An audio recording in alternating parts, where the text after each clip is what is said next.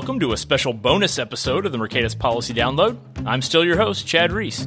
This week, I'm very happy to be able to connect you with Dr. Bruce Yandle, Distinguished Adjunct Fellow at Mercatus, Dean Emeritus at Clemson University, and author of the now famous Bootleggers and Baptist model for understanding unlikely political alliances. Longtime Mercatus fans will know that Bruce has been providing regular updates on the state of the economy for some time now, and earlier this month, he released the March 2019 edition. Last week, he was on Capitol Hill sharing his economic situation report with policymakers, and we thought we'd share the audio from that meeting with you. In just a minute, Bruce will talk about the December market sell off, what it means for 2019, the effects of the government shutdown, the future of interest rate policy, and a lot more. But before I turn the mic over to Bruce, I'll also just make a quick request. If you like this kind of content, please let us know. You can find me on Twitter at Chad M. Reese or email me at crease at mercatus.gmu.edu. And of course, for those of you who are excited to see the conclusion of our three part series on resiliency, you can tune in next week when we'll be back on our regular schedule. We'll be talking capital markets. That follows our conversations on housing resiliency and banking resiliency. So we're happy to close out the series talking about principle based regulation. And I would say I won't spoil the rest of it, but I can't because we haven't had the conversation yet. Until then, drop me a line and let me know if you'd like to hear from Bruce more often on the download. And as always, thanks for listening.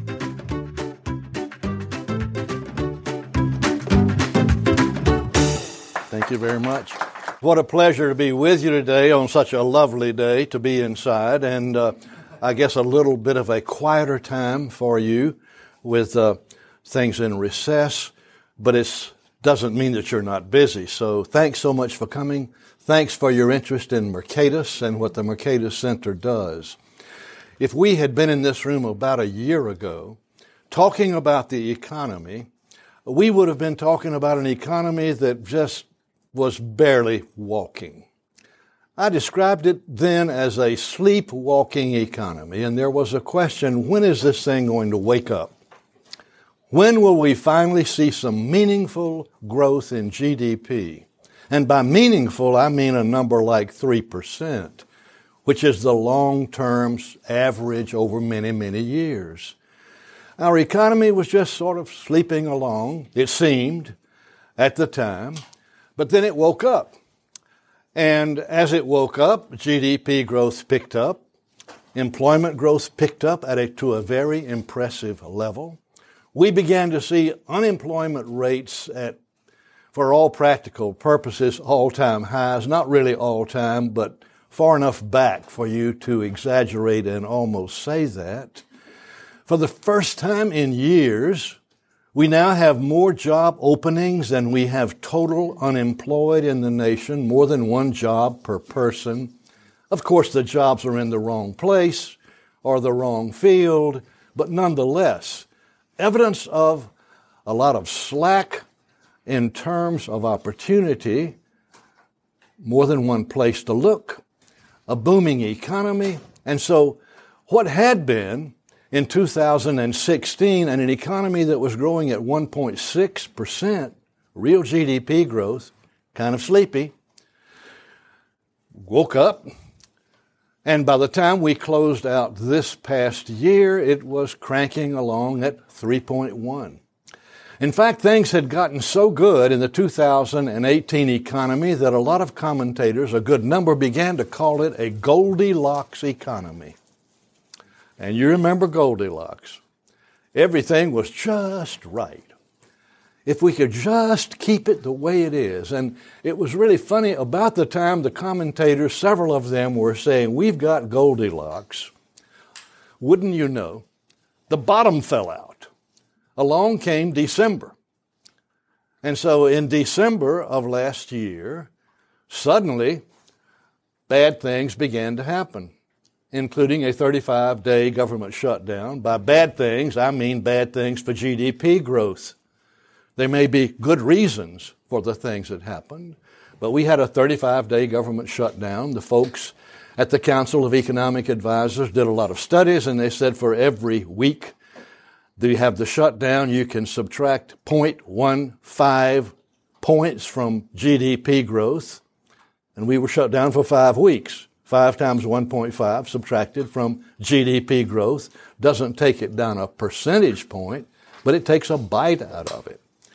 Then we had tariff debates and issues, and we wondered what China was going to do. And then the Fed came and met in that December for their December meeting, and lo and behold, raised rates the way the Fed does. Financial markets immediately reacted. The Dow Jones plummeted, the S&P 500, and what had been a Goldilocks economy just didn't seem to be Goldilocks anymore. And so now we're taking a look at the economy in this year. And as described to you, we went from this sleepwalking to a just right Goldilocks economy. And now the question is is Goldilocks still with us? Or is this economy hesitating a bit? I think it is. Will we continue to see better than 3% growth, which is what happened as we closed out last year? That gets to be the question.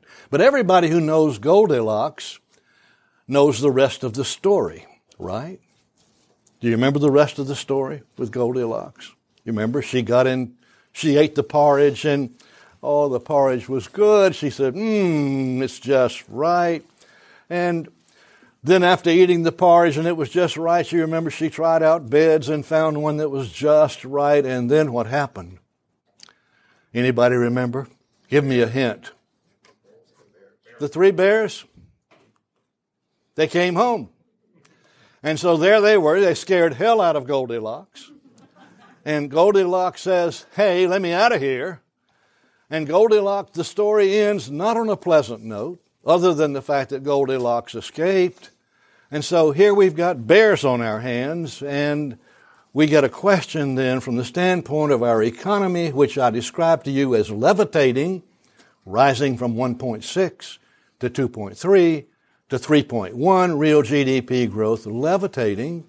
And now I think what we have is a hesitating economy because of these growling bears. And so we want to look at that. But let's look at, at this Goldilocks appearance.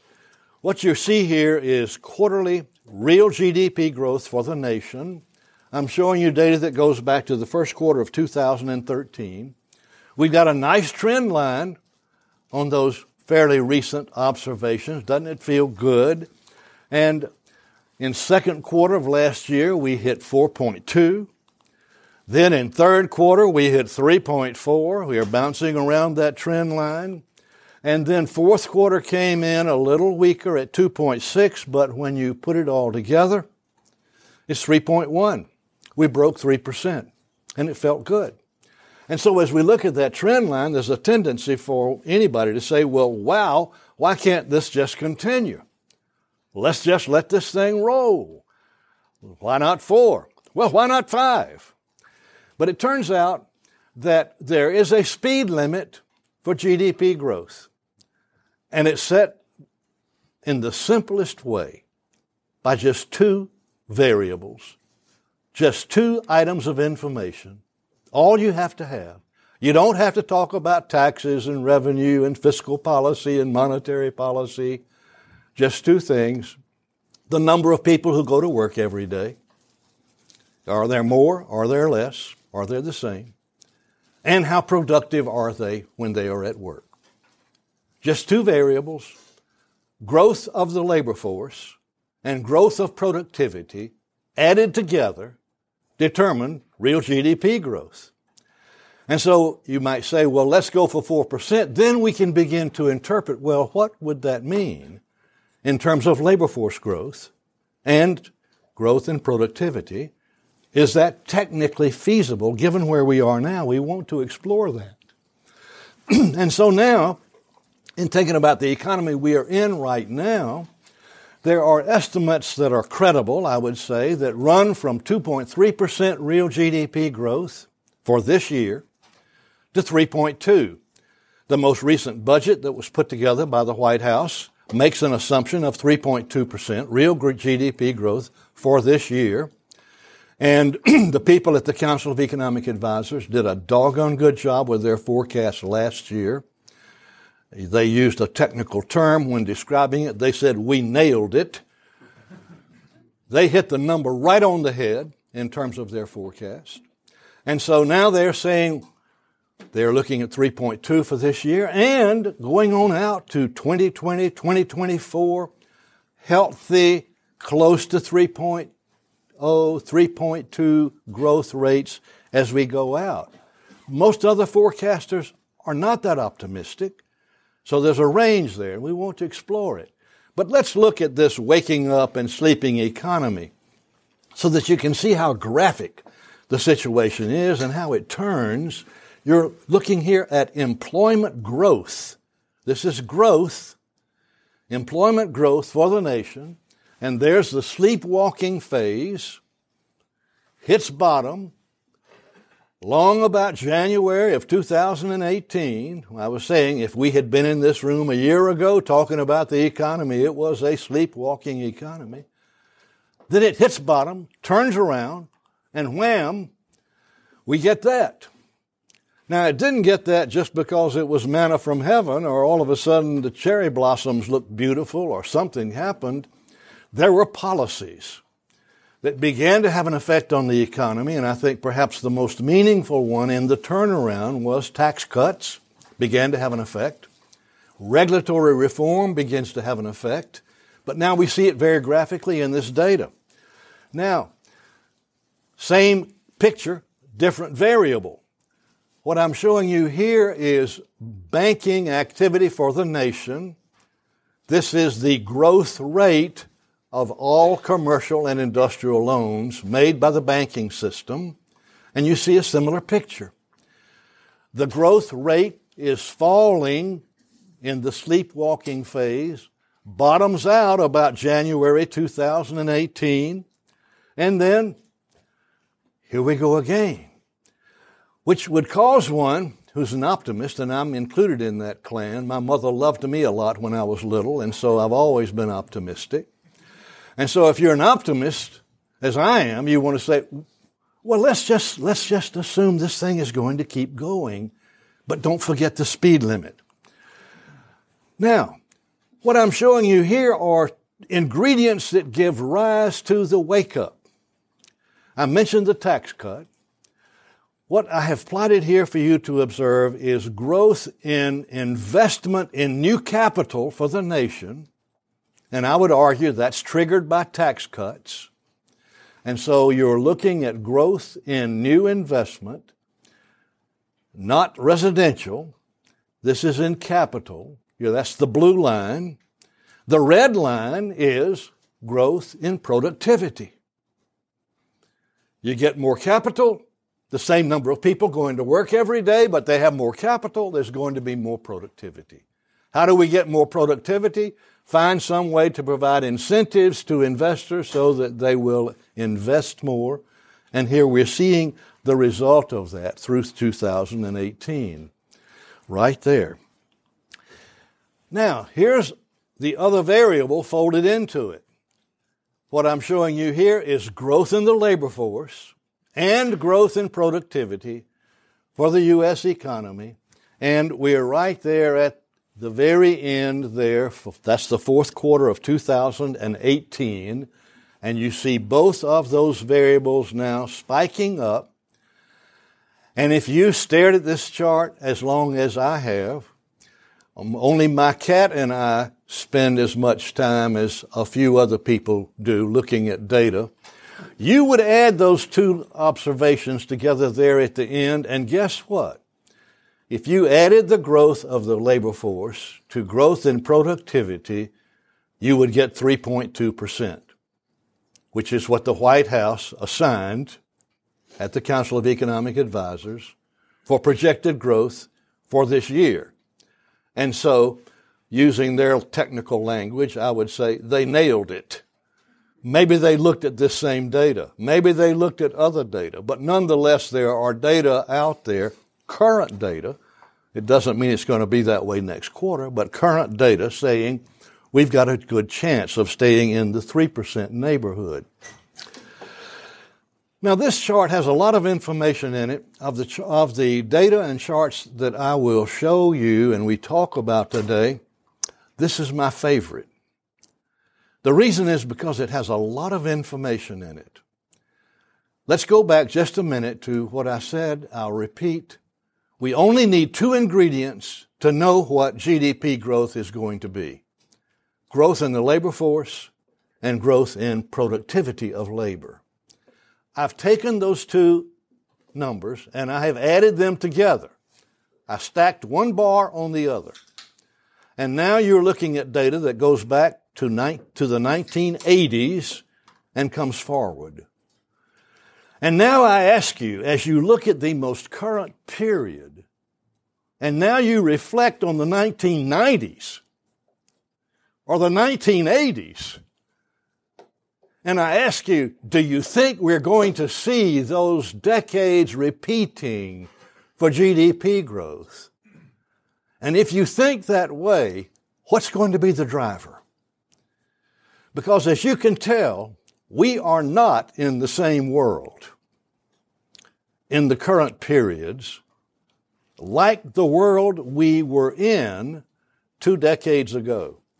The big difference is the red bar. The red bar is growth in productivity. What you're looking at in the 1990s is a revolution that occurred, and some people called it the dot-com revolution. But what we see there is a revolution that is based on the development of new software, new information technology. When that get got added to growth in the labor force, you get some tall spikes. And so now there's a question. Will we have something like that repeating? We can't say where it will come from or what it might be, but if we expect to see this country booming again in the next decade, it's got to come from that because labor force growth is rather pale. We have removed the welcome mat for immigrants, and so that part of labor force growth is not going to be as exciting as it has been in the past. The baby boomers, bless their hearts, have retired. And now, this next group, which is equal to the baby boomers in number, the millennials, they're at work, but they are still young in the workforce, which means their skill levels and their experience levels are not as high because they're young in the workforce. And so now, now we're playing with this. So where will the stimulus come from if we're going to get repeats? The assumptions that are in the budget that I mentioned that the White House put together to generate their optimistic view call for more tax cuts, calls for more regulatory reform, and I would say that means hoping that we're going to see some red bar growth as we go forward. That's our situation now. Any staring at that chart say you're making a big bet if you think you're going to see a repeat in the next three or four years. And so, you know, when we had this Goldilocks economy, it was a beautiful day. You're driving down the road. When I look at when I look at this slide, it reminds me of a time when it was Friday, the day, the week was over. For many years, I was in the industrial machinery business. I had finished up my week's work, not too far from Athens, Georgia. The road looked just about like that. I was so happy to have finished up the week's work that I was driving along singing at the top of my voice. Does anybody here ever sing when you're driving along by yourself? Okay, wonderful. Just two people? Oh my. Three? All right, come on, fess up. So I was just singing at the top of my voice, cruising down this road. I looked out the window to the driver's side, and there was a state patrolman doing this to me. And so I pulled off on the shoulder of the road, rolled down the window, and I said, Can I help you? And he said, I don't think you can help me, mister. Do you ever look in your rearview mirror? Uh, I said, Sometimes. He said, I've been following you for 10 miles with my red light on, blue, whatever color it was, and you're going 80 miles an hour on 55 mile territory. He says, Have you ever spent time in jail? And I said, Not yet. And he said, Well, we're going to Watkinsville, Georgia. I'm going to turn you into the sheriff there, and unless you happen to be loaded down with a good bit of cash, you'll probably spend the night there in Watkinsville because we don't take credit cards. It so happened I had enough to pay the fine and then came back to court later. So sometimes when you're singing, wonderful things happen and sometimes not so wonderful. But in our case, we've got an economy. We've got an economy that's just going along great. Look, Goldilocks and then whammo. One of these blasted bears comes along, and this one is trade wars. Trade wars. More tariffs. Roll some back. There is tariff uncertainty. The general theme of that is called regime uncertainty, which means I don't know what the king is going to do. It's called regime uncertainty. Will the negotiator get with China next week and continue to postpone the second increase on tariffs on Chinese goods? Or will we back down and get back to the way it was before or what? Depending on who you are and how those tariffs affect you, you have a huge organized interest group on both sides of that question. And so now we've got trade wars. Then, whammo, we get another bear Fed policy. But it's possible to take the teeth out of this bear or to declaw this bear.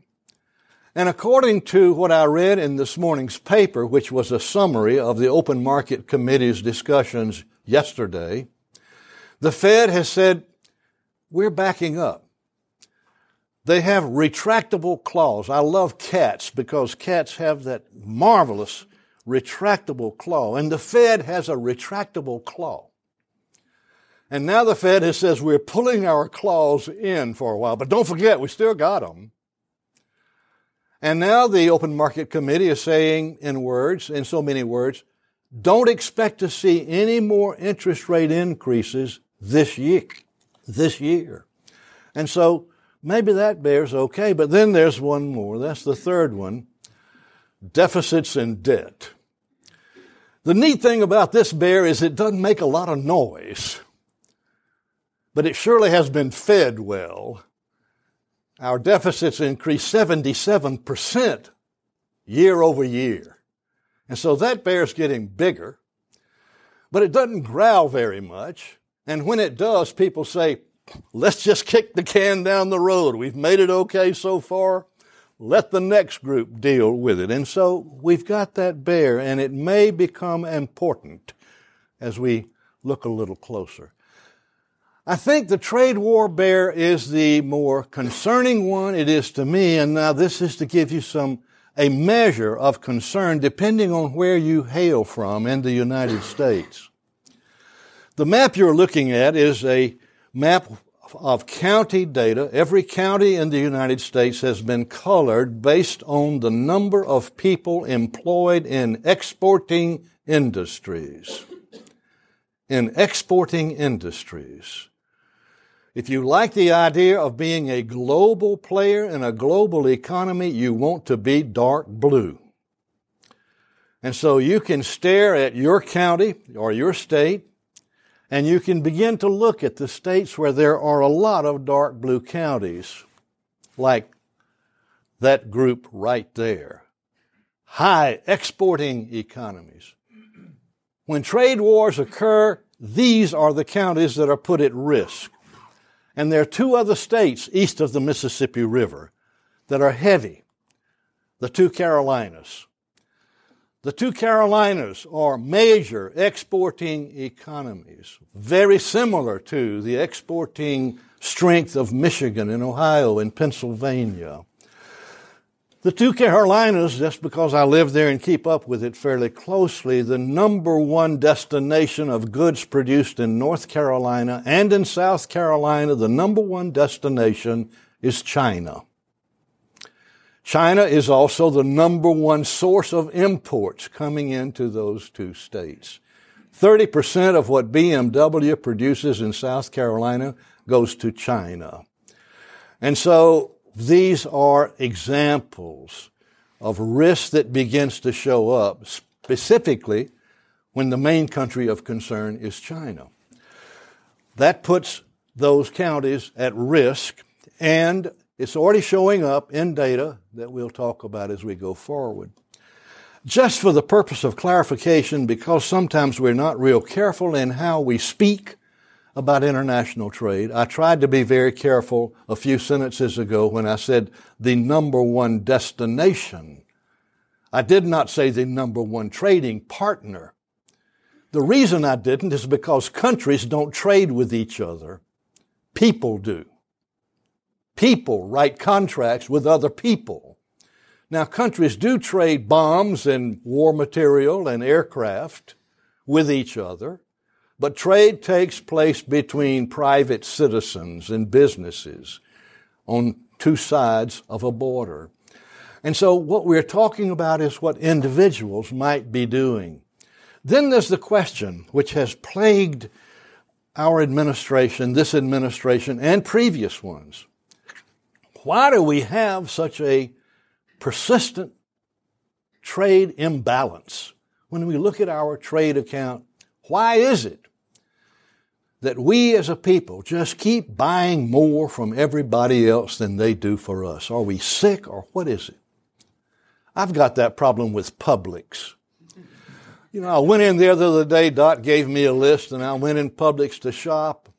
And when I went in there, I'd been thinking about this stuff, and I thought, gee whiz, we buy a lot of stuff from Publix, but they don't buy anything from me. What's wrong with us? Or what's wrong with them? And I said to myself, I'm going to go and see the manager. And I'm going to tell him, look, friend, I've been buying all this stuff from you. You don't buy from me. I want you to buy a lecture from me. I'll give it in the meat market. I'll give a lecture every Friday in the meat market. Let's start balancing this. Then I thought, well, by George, Aldi is the same. Dollar Tree is the same. I buy all this stuff from these people. They don't buy anything from me. I'm going to get tough. I'm going to tell all these people who sell food, look, friend, you either get serious and start buying my lectures, or I'm just not going to buy anything from you. And then what happened? It sunk in. Am I going to learn how to grow my own food? And so I decided that I wouldn't talk to that manager. The reason that we have a deficit in our trade accounts with practically everyone, one, not, not really, but almost, is that we as a people consume more than we produce every year, year in and year out. We consume more than we produce. Isn't that wonderful? It's miraculous in a way. But for us to do that, there have to be people somewhere else who produce more than they consume every year. I mean, it's got to add up after all. And they better be big because we're big. China's big. They have a very high savings rate. They produce far more than they consume every year. And guess what? they will take pieces of paper that we print here, just green pieces of paper. They'll take them and give us their goods. There's another account. We worry about the balance, imbalance, or some people worry about the imbalance in the trade account, but there's a second account. It's called the capital account. Nobody ever talks about the capital account. I don't think there's any political payoff in talking about the capital account. There is a payoff in talking about the trade account because you can get people really riled up about their jobs and their future when you say, we keep buying all this stuff from these guys that produce what you produce. If we could close the door on them, happy times are here again for you. But on the capital account, for example, there's a new Volvo plant that is online just outside of Charleston, South Carolina. It cost $500 million to build. Volvo, as you know, is a Chinese company. $500 million. And you say, well, where did they get the $500 million to build that plant? From all the goods that we bought from people in China. And so on the capital account, the funds come back. But that transaction does not show up. It's not called trade. No one that I heard from in Washington gave a speech about the wonderful Volvo plant that the Chinese were building in South Carolina that's going to employ 2,000 people. Instead, what we got were speeches about China's unfair trade practices and the need for us to find a way to get more balance. There's validity in that concern, but the books do balance It's just they don't balance on the trade side. That's the foreign direct investment that shows up. And so here we are, always at an intersection with respect to economic policies and economic questions, and we're hesitating, and the hesitation causes uncertainty or regime uncertainty. Evidence that our economy is showing uncertainty shows up in a number of ways. The first item I mentioned there is that when investors are uncertain, they tend to say, I think I'm going to pull over to the sideline and rest this one out a little while. That is, they sell equity, they sell stocks, and they hold cash. That's happening in unprecedented amounts right now. And so there's evidence of the uncertainty when we look in that direction. When a firm wants to expand its production, it can do that in two ways. You can hire permanent employees, put them on the payroll, or you can hire temps to do the same work. The higher your level of uncertainty with respect to the future of your sales and business in general, the more likely you will go with temps. And so I can look at a ratio of temps to permanents for a state economy, for the national economy, and I can have a barometer of uncertainty. Right now, the ratio is leaning toward temps as opposed to permanents, reflecting a question. We want to continue to increase our production or maintain it because after all, this is Goldilocks. But I'm not real sure what's going to be happening as we move down the road. Then firms can give people increases in pay when they feel optimistic about the future, or they can say, your pay is going to be the same, but we're going to a system of bonuses. Bonuses are temporary. If performance continues and business stays good, you're going to get a nice quarterly bonus. If it doesn't, you won't get a bonus. I won't change pay. And so now more firms are going to bonus and incentives and sometimes they do other things. For example, start taking one of the pickup trucks home every weekend. We got a bunch of them out in the parking lot. We won't put that on your W-2 form. You just got a second automobile for the weekends. We'll do that instead of giving you a raise in pay. These are the things that we see going on in the economy. Then there are revisions in investment plans. The president of the Federal Reserve Bank of Atlanta recently sent questionnaires to every manufacturing firm in the Atlanta district, focusing primarily, only focusing on trade wars. His question was, have you made any decisions in the last quarter with respect to planned expansions of your plant or hiring because of trade war concerns?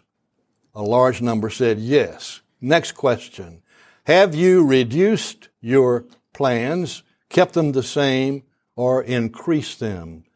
25% announced that they had decreased their activities because of those uncertainties.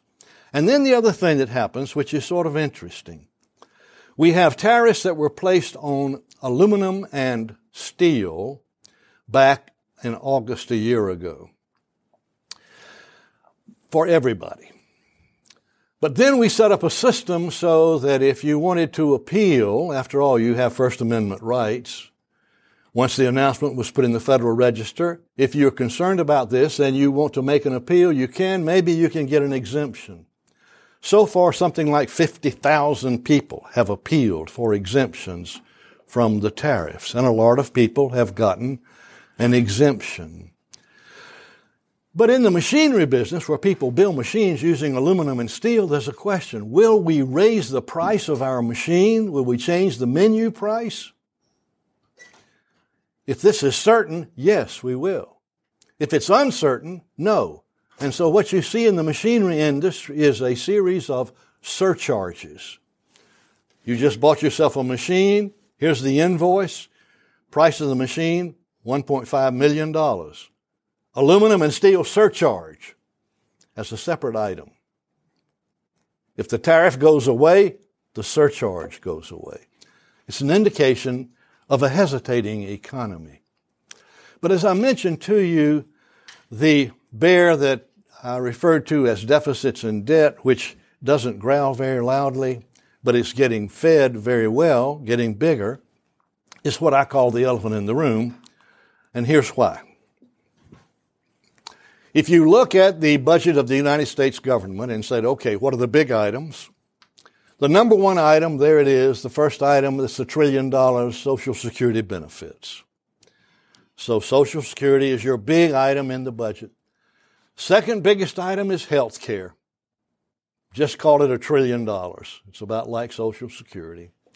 The third item in the budget is defense. Not a trillion, but headed that way, 892 billion. There's your first three big ones. And now the one of concern.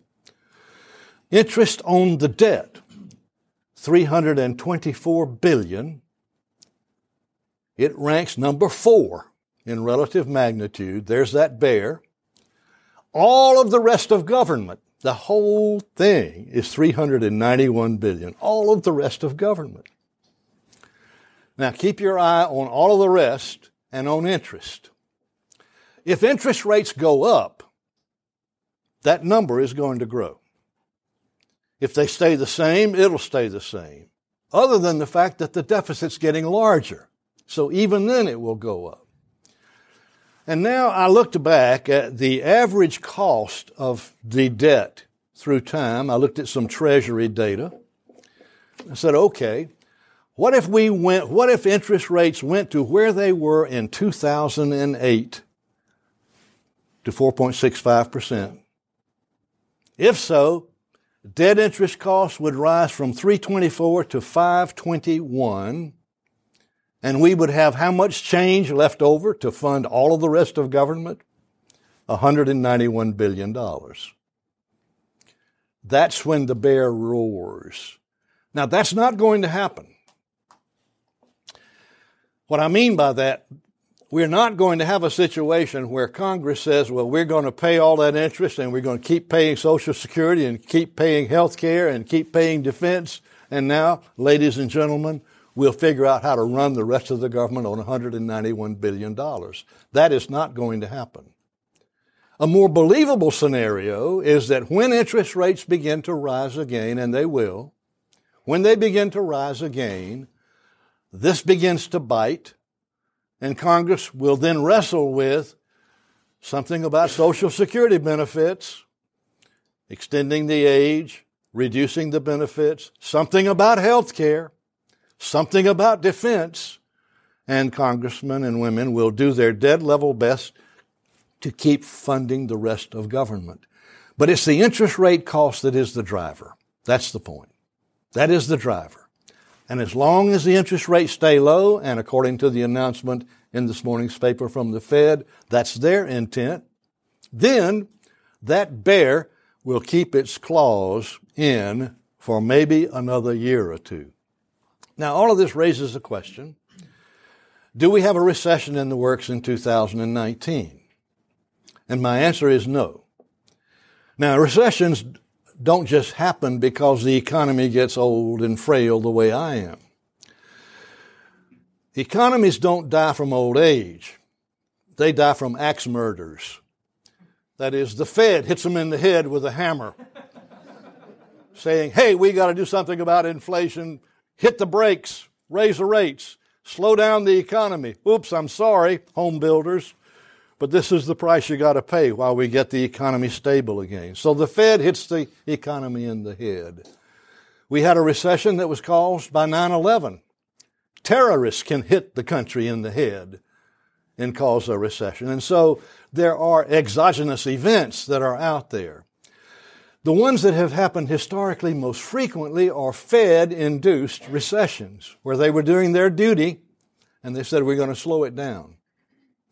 Those are called a technical term, credit crunches. It's like the name of a cereal, isn't it? Put a little sugar on credit crunch and a little cream and buddy, do you have a meal? They're credit crunches.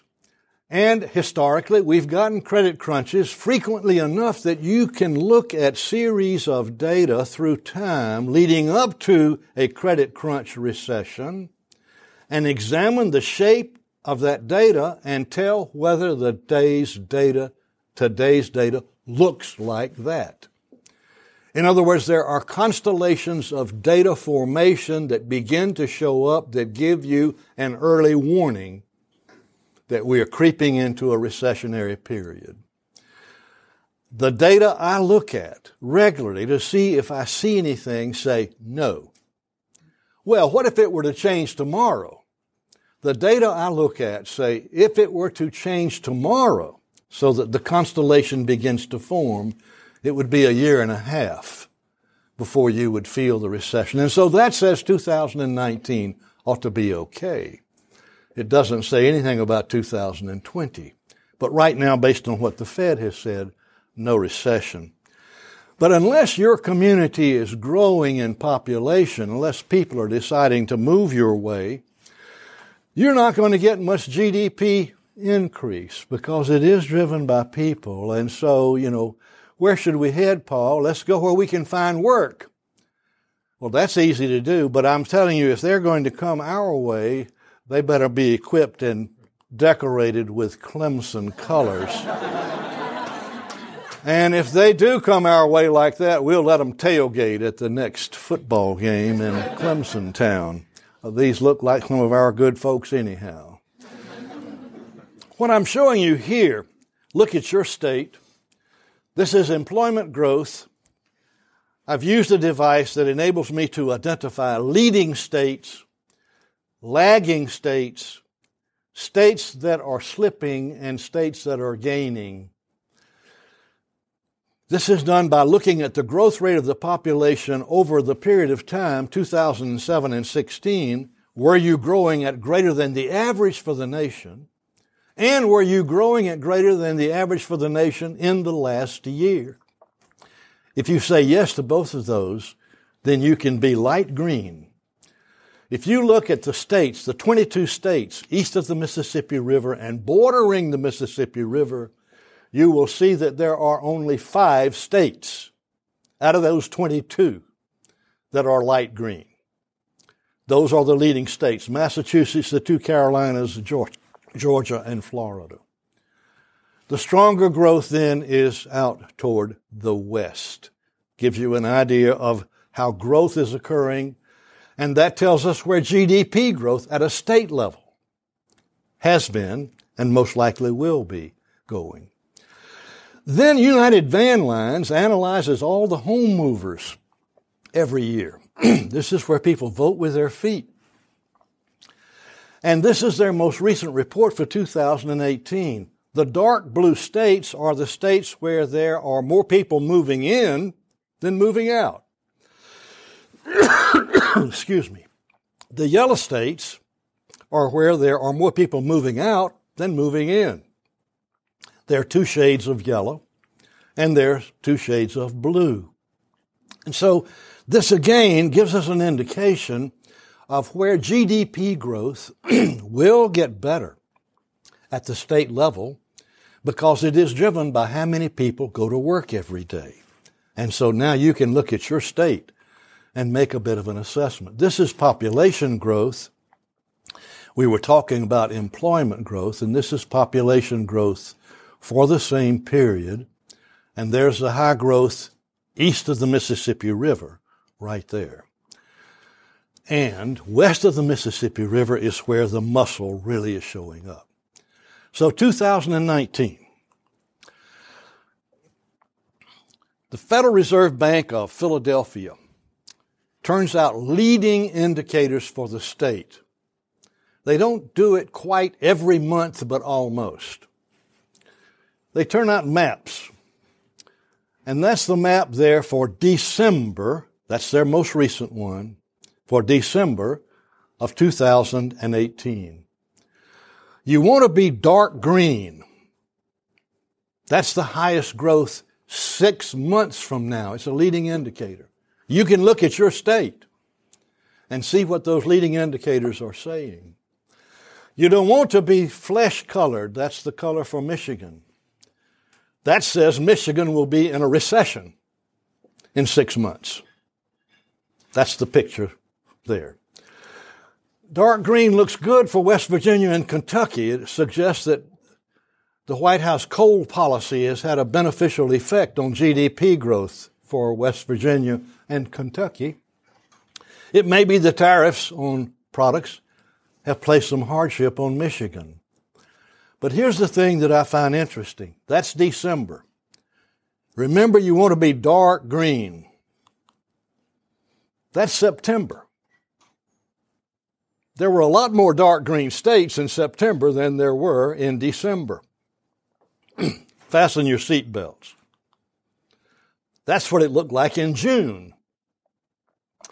and so when I tell you that I think we have a hesitating economy affected by uncertainty, we can now look at a series of readings of economic uncertainty translated into leading indices, and we can see how it shows up across the states. There's a question as to what the next map will look like. These maps suggest that we will not be seeing 3.2% real GDP growth this year.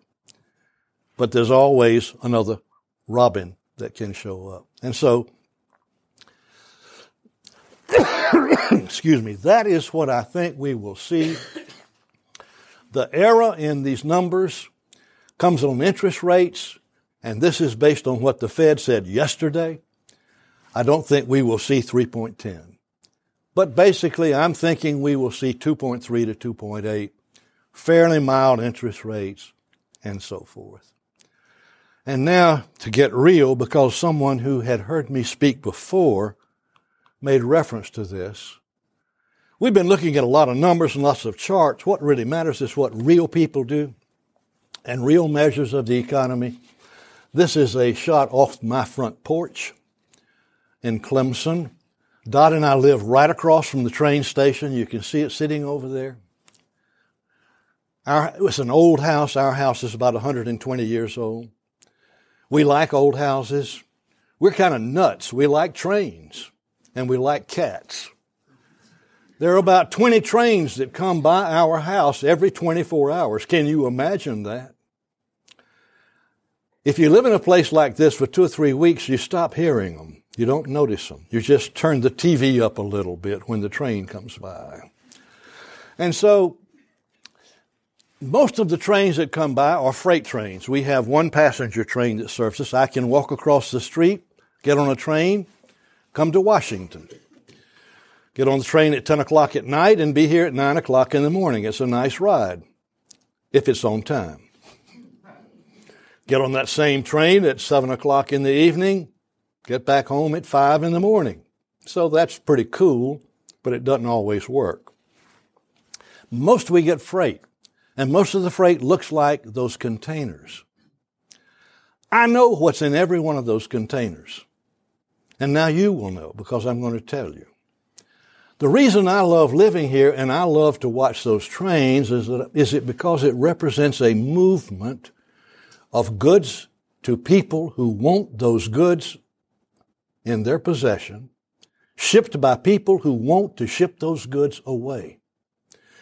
The people who ship that stuff prefer the money that somebody is paying to the goods they're shipping.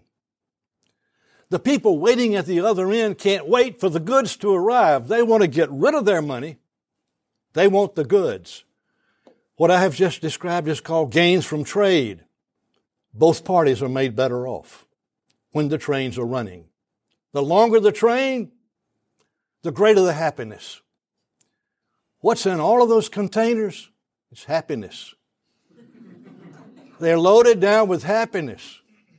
It's the same thing with people getting on the passenger trains. I love to watch them get on the train across from my house, and sometimes I see them crying as they're leaving. And I say, let my people go. You know, if you, if you don't want to be in Clemson, God help you. Get on that train and go where you want to be. It's about happiness. And that's what freedom is about. That's what free markets are about. An effort by ordinary people to figure out how they can improve their lives and the lives of people they love by working and producing something that somebody else is willing to pay for and letting those goods flow. So I want to thank you for your kind attention today and thank you for your support of Mercatus programs.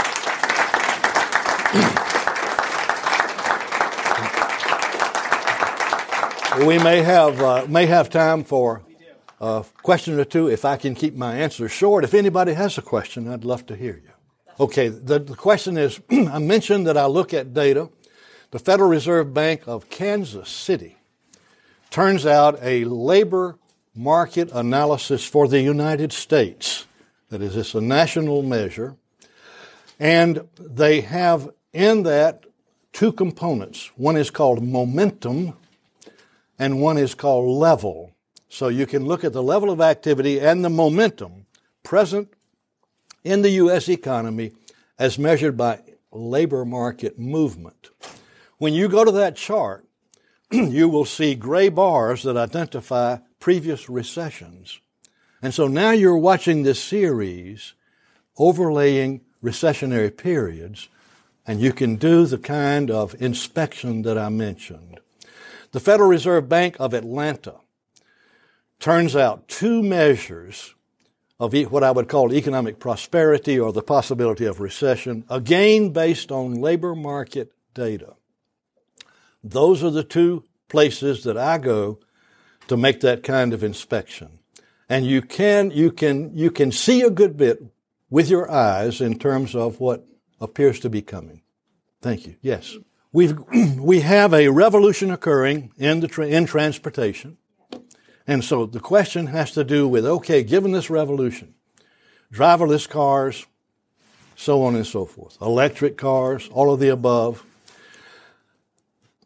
The magnitude can be huge.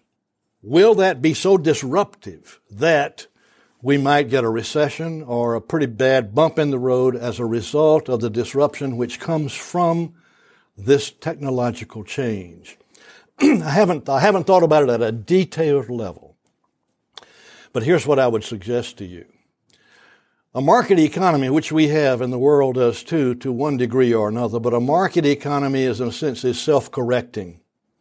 It sets speed limits for how fast the auto industry can make that conversion because they gotta sell it. They've got to sell their product. In order to sell it, there have to be people working and earning enough to buy the product. And so you have a self-correcting device at play.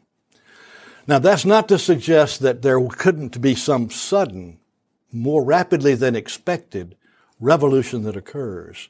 But I don't think that there's anything there. If when we look at the magnitudes as you indicate, it could be frightening. You say, well, look, if all of the trucks that we see on the interstates are suddenly driverless trucks, what's going to happen to those however many?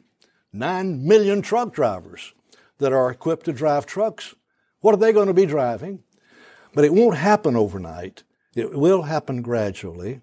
And it could still be disruptive to individuals and individual places. We have, I was talking with someone who is from Hickory, North Carolina right? Well, here we are, right here. If you get into that part of North Carolina, into the Piedmont foothills of North Carolina, you're in a region that has been hit about as hard as any region in the U.S. in, in modern times by a transformation, in this case, from textile manufacturing, furniture manufacturing, and apparel. A real revolution that occurred. Those industries are not there anymore. There were some rough years there still are some rough years for some communities, but they've weathered and prospered even with that behind them. But you've put your finger on a fascinating uh, area of concern. Yes, sir. Those numbers, that's an index. Let's go back. If we were, see if I can do it without taking up too much time. Yeah. what you're looking at there is an index created based on a number of variables like housing permits, labor variables. They turn it into an index, and that index has to do with the future coincidental index. In other words, what, it's really, what is it really going to be like six months from now? When these numbers, these then are converted into percentages. So if you were to go to Federal Reserve Bank of Philadelphia, if you go to their homepage, click, you will see leading indicators. You'll get that map and you will also get an explanation and you could also download the Excel file. So it's, it's multiple variables, not just. There are multiple variables. If I remember, it's less than 12 Okay. but there are multiple variables that go into the index. I think that's one o'clock. Thank you again. If anyone else has a question, I'm happy to stick around and do my best to speak to your questions.